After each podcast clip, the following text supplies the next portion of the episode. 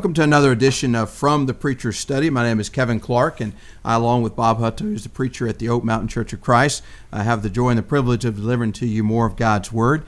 Uh, we're very thankful for our audience out there, both domestic and overseas. As we've said before, we appreciate uh, everybody who tunes in, but we've been uh, very impressed with the, the far reach of the program, and which speaks to the technology. And uh, and speaking of technology, we have to say something about our two deacons who uh, make this possible for us, Jason Reed and Mark Townsend. Very thankful for what they do. Uh, we could not do this without their assistance. We've been looking at the the holiness of God and that we're pursuing. Uh, and we certainly have looked at different aspects of that over the various weeks that the podcast has been running. You may remember maybe a couple podcasts ago we talked about anger and wrath and the idea that we can be angry and not sin according to Ephesians 4. And want to continue on that particular subject and talk about uh, anger and wrath. Uh, certainly, it is possible for us to get upset and angry about things, but do so in a way that we do not violate one of God's commands and thereby sin.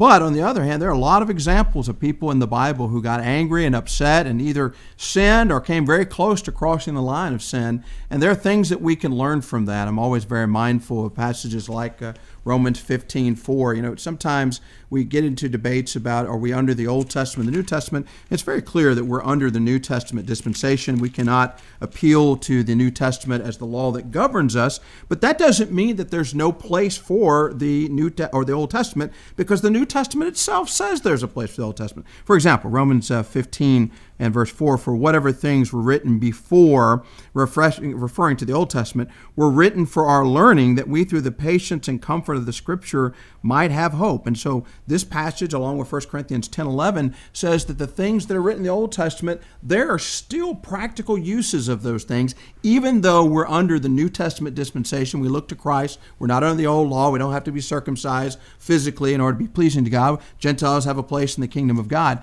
But there's still something to be gained from a study of the Old Testament? Well, I also thought of 1 Corinthians chapter 10 mm-hmm. and uh, verse 11, after citing several uh, occasions that happened in Israel, several, several events in their history. Uh, Paul says, These things happened to them as an example, right. and they are written for our instruction upon whom the end, ends of the ages has come. And so, drawing from the examples, in this case uh, from the Old Testament, very powerful, very mm-hmm. powerful mm-hmm. examples.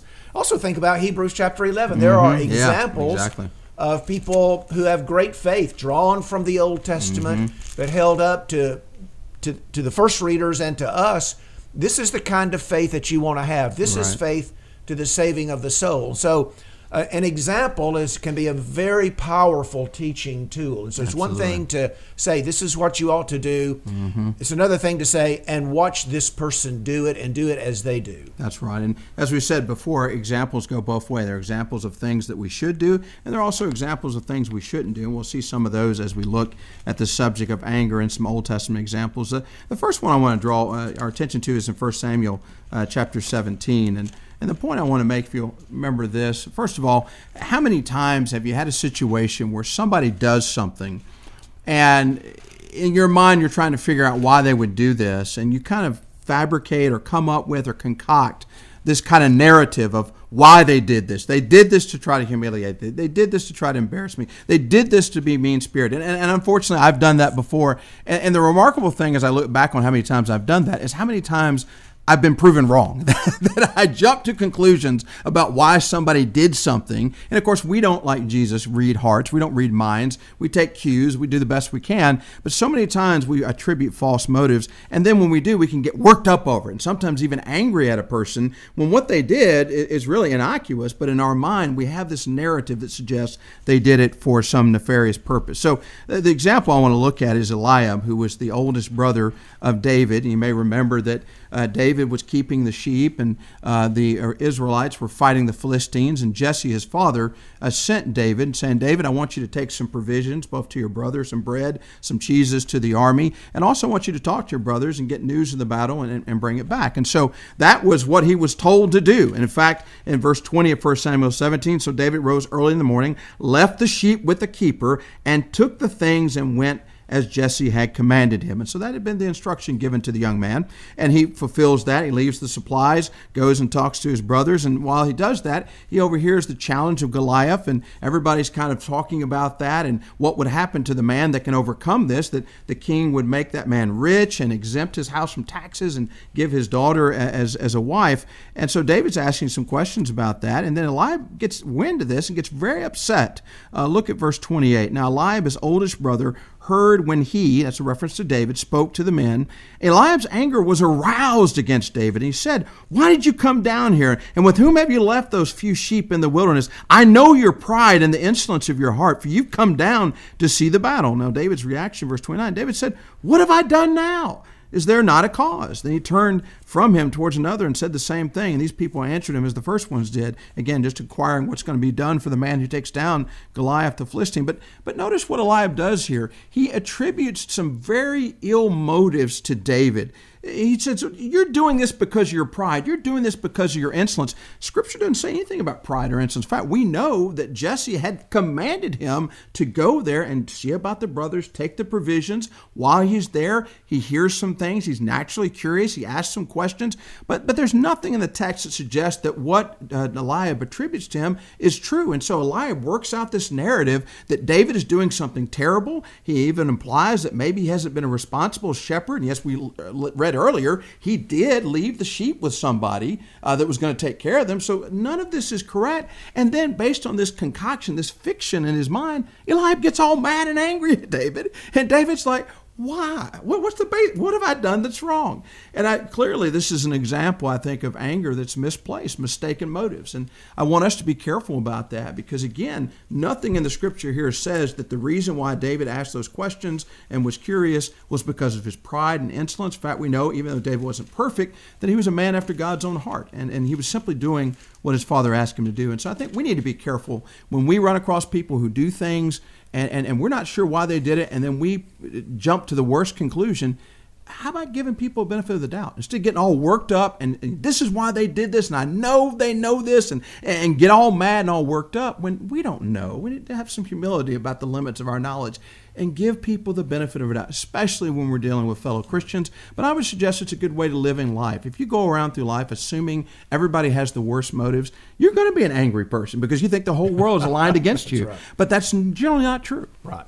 Well, I, I, thought about 1 Corinthians 13 yeah. and the description of love as you were talking there. Right. Love is patient and kind, is not jealous, doesn't brag, is not arrogant, and so forth bears all things, believes all things, mm-hmm. hopes all things, endures all things. Right. It love believes all things. It it it believes the best of and people. Right. It, it, sort of attributes the best motives to people, and so we sometimes have that tendency to uh, to be suspicious of other mm-hmm. people's motives mm-hmm. and attribute to them. Right. I, I know why they're doing right. this, but if we love if we love people, right. well, then we're very careful about that. We have we, we only draw conclusions based on evidence. There you go. Not on supposition or or anything like that. And so we just have to kind of slow down our thinking, make right. sure that uh, we're not attributing wrong motives to people, which exacerbate our emotions. Absolutely. Make them, make them stronger and less uh, in our under our control. And, and, as I said, the times that I have caught myself doing it so many times, it turns out I'm so yeah. wrong, and I'm embarrassed that I even thought that right. way. Right? That's right. That's right. so mistaken motives is another opportunity, unfortunately, for the devil to play with our emotions, as you say, and get us worked up and stoke anger. Uh, another one I would suggest is wounded pride. Uh, unfortunately, pride is an issue that we all uh, deal with, and when our pride is hurt, we have a tendency to get angry, especially at the object or the one we think that caused that wounded pride. And an example of that certainly would be Saul. Uh, I don't know if you remember that David and Saul had an interesting relationship, uh, more interesting from Saul's perspective than David. David did the right thing by that relationship. And I wanted to point out uh, for the example here of wounded pride and how that leads to anger. 1 Samuel 18, let's begin verse 5. So David went out wherever Saul sent him and behaved wisely. And Saul set him over the men of war, and he was accepted in the sight of all the people and also in the sight of Saul's servants. Now it happened as they were coming home, when David was returning from the slaughter of the Philistines, that the women had come out of all the cities of Israel, singing and dancing to meet King Saul with tambourines, with joy, and with musical instruments. So the women sang as they danced, and listen to this, and said, Saul has slain his thousands, and David his ten thousands. Then Saul was very angry And the saying displeased him, and he said, They have ascribed to David ten thousands, and to me they have ascribed only thousands. Now what more can we have can he have but the kingdom? So Saul eyed David from that day forward. Here's a great example of wounded pride leading to anger. And so you have when people, when the Philistines, uh, the Israelites attacked the Philistines, they came back from battle, and David was a mighty man of prowess. He was a great warrior. And so they would say, Saul has slain his thousands. Well, that's great, giving Saul his due but David his tens of thousands. And so David being a greater warrior in the eyes of many of the women here and the men uh, than Saul. And, and that wasn't a point to get angry about, but he got angry, got upset, wounded pride. He says, wait a minute, I'm the king. I'm the one that needs to be respected. And this is just David. And, and, and then all of a sudden he does a little bit of Eliab. Well, what more can he have now? He's going to get the kingdom now.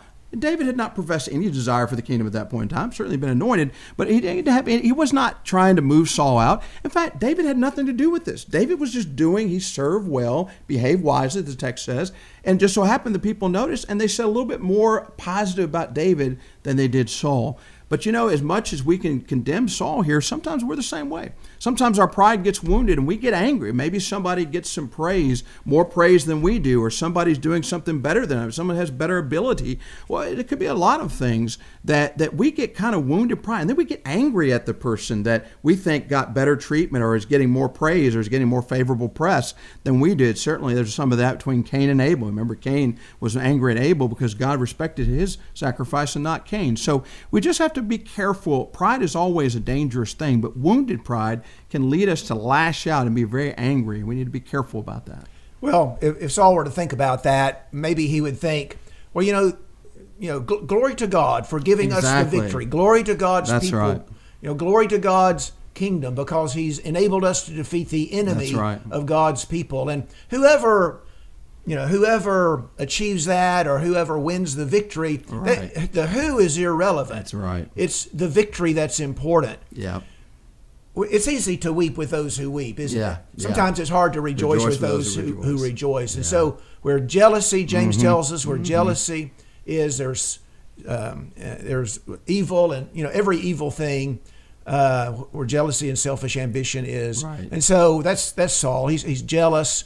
David's getting more attention. Right. And so what follows are particularly evil oh, things. Yeah, so very, very Trying bad to kill things. Him and so consistently, yeah. Instead of becoming jealous, rejoice that the kingdom of God is going forward, or rejoice with those who are enjoying some kind of advantage or blessing in their life. You know, that goes back to one of the class or podcasts we had earlier where we talked about if we're all about God's will, and pleasing God, then as you said, we'll be excited that God's people were vindicated and the name of God was vindicated, and not worry about individual accolades and praise, because ultimately it's all about God, and His glorification, and His exaltation. Okay, well, Kevin, let me get this yeah. that quote exactly right. James yeah. three verse sixteen, where jealousy and selfish ambition exist, there's disorder in every evil there thing. You go. So there you go. I wanted, I, I kind of uh, garbled that a little bit, but uh, I wanted to get it exactly right. I, I remember that from the last podcast, 1 John 2 15 through 17.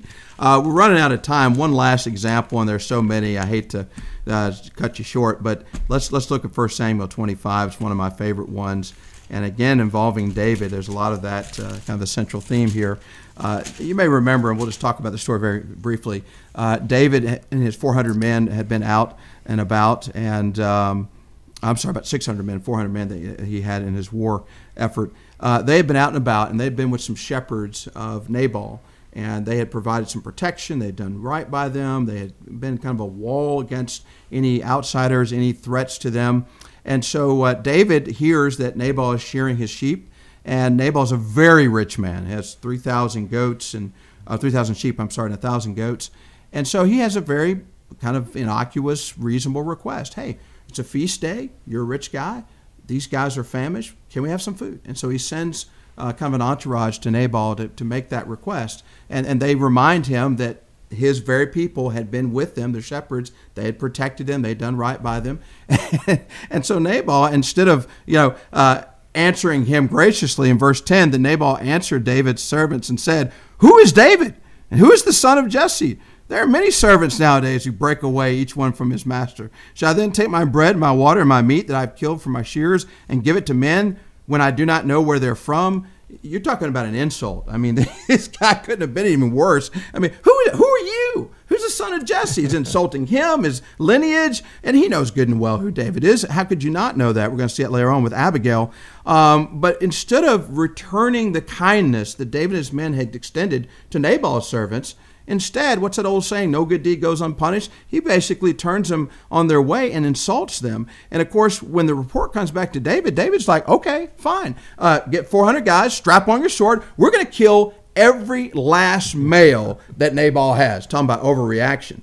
Well, what happened there? He got angry. He got upset. He was, he was disrespected, and so he overreacted. Well, so very glad that you had one of those servants who came to Abigail, who is Nabal's wife, and says, Hey, look, uh, this guy's a scoundrel. David's men were good to us. They were very good to us. They were wall to us. They protected us. And, and harm is determined against our master. And you know he won't listen. Is there anything you can do? And so Abigail, who's described as a woman of good understanding and beautiful appearance, she swings into action, gets a great amount of provisions, sends him out to David, intercepts David before he gets to do what he's going to do, and, and, and makes a great appeal and saying, Hey, look, uh, the Lord is with you. Uh, I know that Saul is uh, chasing you and trying to kill you. Nothing's going to come of that because you're bundled up with God. You're going to be the next king. We believe that. You know that. And boy, wouldn't it be terrible if you were to do this terrible thing and just wipe out all these young men, many of whom are innocent? It was Nabal that did the problem, not the young men. In fact, one of the young men who brought the attention, uh, this matter to the attention of Abigail, would have been killed had David done what he wanted to do. And so she repeals and say, look, don't do this. Don't be angry without a cause. Don't commit murder without cause uh, don't take vengeance in your own hands. And David recognizes that and says, you know what? You're right. And I don't need to do this. And I've respected your person. I'm not going to do this. And it's so interesting. It's a great example of letting God take care of things. Uh, at that very night, she comes back. Nabal's drunk. And so she doesn't tell him then, but when he comes in the morning, he's sober. She relays the day's events, the previous day's events, and it says his heart died within him and became like stone. Ten days later, the Lord strikes him and kills him. And so David, recognizing that, says, you know what? That's the way it's supposed to be handled. Here I was getting all angry, all worked up. I was about to wipe out every single male. And that would have been, he describes it later on, evil. He recognized, had I acted on my instincts, it would have been evil. And he praises Abigail for having the wherewithal to intercede and really take it upon herself. Say, hey, my mistake. If I'd known about it, I would have taken care of this but don't sully your reputation. You're the Lord's anointed. Let God take care of this. What a great example of, you know, get, having somebody turn away that anger. A soft word turns away anger. We need to be people, one, that can be appealed to to have our anger right. dissipated. And also, sometimes we need to be the people that turn away. Somebody gets really worked up, try to be that reasonable mm-hmm. voice that kind of turns them back to, hey, think about the consequences of what you're going to do here. Think about if you act on this. That's what Abigail does. She said, look, if you do this, one day you're going to look back and you're going to really regret this. Right. Well, as you said a moment ago, you know the, the, the two chief characters involved here, Abigail and David, they're, they both uh, you know exhibit wonderful qualities. Right.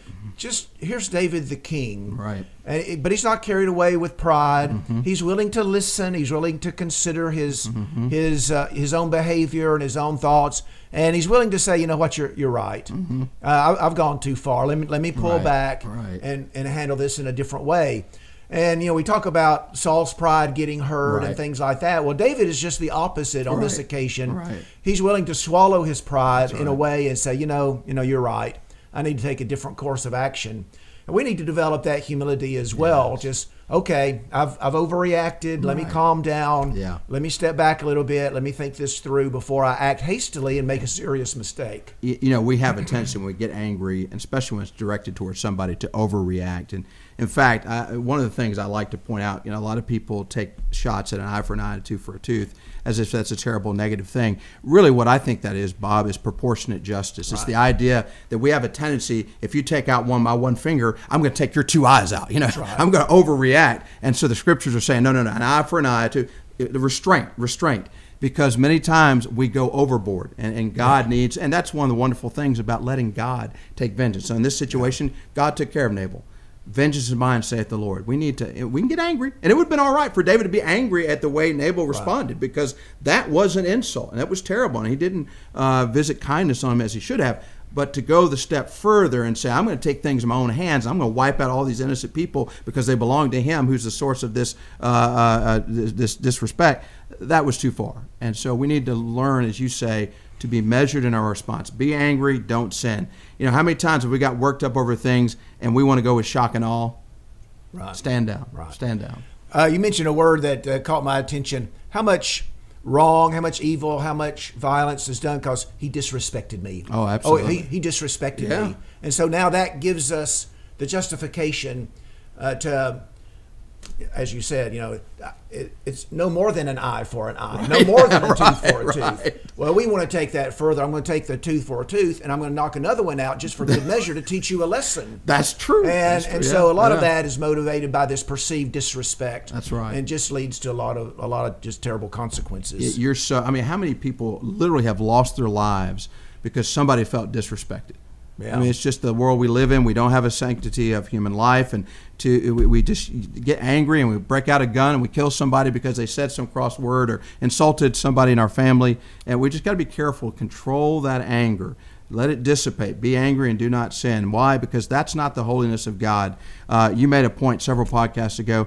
We need to be angry at the things that God was angry at. And we have that record here. You want to know what's appropriate about getting angry at? Read this. It'll tell you what God was angry at. Let's be angry at the things God was angry at. Anything else, let's let the Lord handle that. Well, we've run out of time. Uh, we've really enjoyed ourselves. I have, and uh, want to thank the audience again for tuning in. And uh, we look forward to hopefully another opportunity to be with you.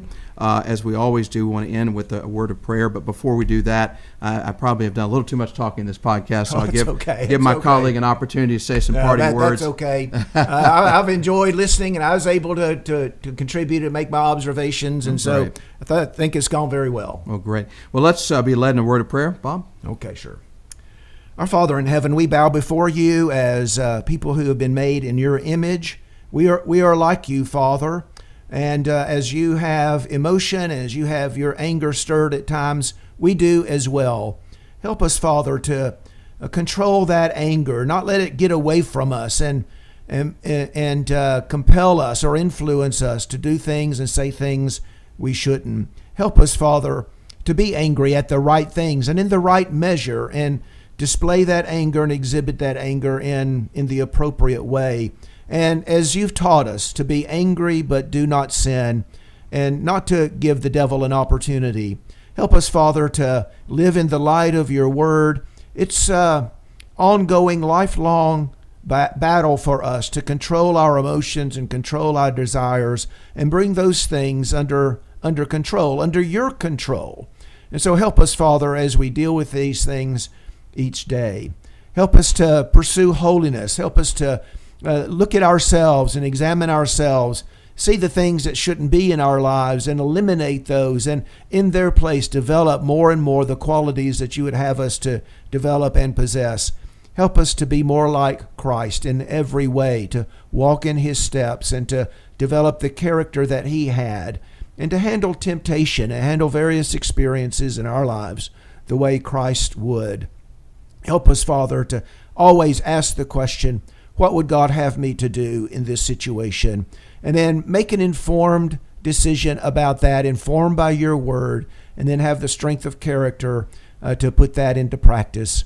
We're so thankful that you love us, that you care for us, that you're interested in our lives, that you're watching us, that you want, want us to be people that live the right way and that live in a manner that pleases you. We're thankful for that, Father, and we ask for your help along the way. We're thankful that you've prepared for us a place in eternity, a place in your presence, a place in glory. Help us, Father, to live so that that home might be ours. Through Christ, we pray these things. Amen. Amen.